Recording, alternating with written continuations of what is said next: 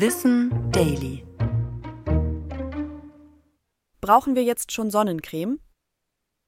Im Sommer hat die Sonneneinstrahlung die höchste Intensität, doch auch schon im Frühling ist die Kraft der Sonne nicht gering. Im April kann die UV-Strahlung bereits so stark sein wie im Hochsommer. Oft wird die Sonne gerade bei kühlem und windigem Wetter unterschätzt. Doch unabhängig von der Temperatur bleibt die UV-Strahlung gleich. Und selbst an einem bedeckten Tag mindern Wolken die UV-Strahlungsintensität nur geringfügig. Daher ist es sinnvoll, der Haut den nötigen Schutz zu geben. ExpertInnen empfehlen in den frühen Jahresmonaten eine Sonnencreme mit mindestens Lichtschutzfaktor 20. Es hilft, die Haut langsam an die Sonne zu gewöhnen und besonders bei Sonnenschein und leicht bedecktem Himmel mittags vorsichtig zu sein. Bedeckende Kleidung und Sonnenbrillen mit der Kennzeichnung UV 400 erhöhen den Schutz.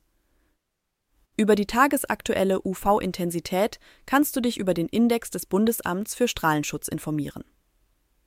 Ab einem Wert von 3 wird Sonnenschutz empfohlen. Das ist in Deutschland in der Regel von April bis September der Fall. Ohne den nötigen Schutz kann es sonst schnell zum Sonnenbrand kommen, der ein großer Faktor von Hautkrebs ist. Vorsicht ist aber auch bei Sonnencremes aus dem letzten Sommerurlaub geboten, die sogenannte Octocrylene enthalten. Diese können altern und dann gefährliche Stoffe entwickeln.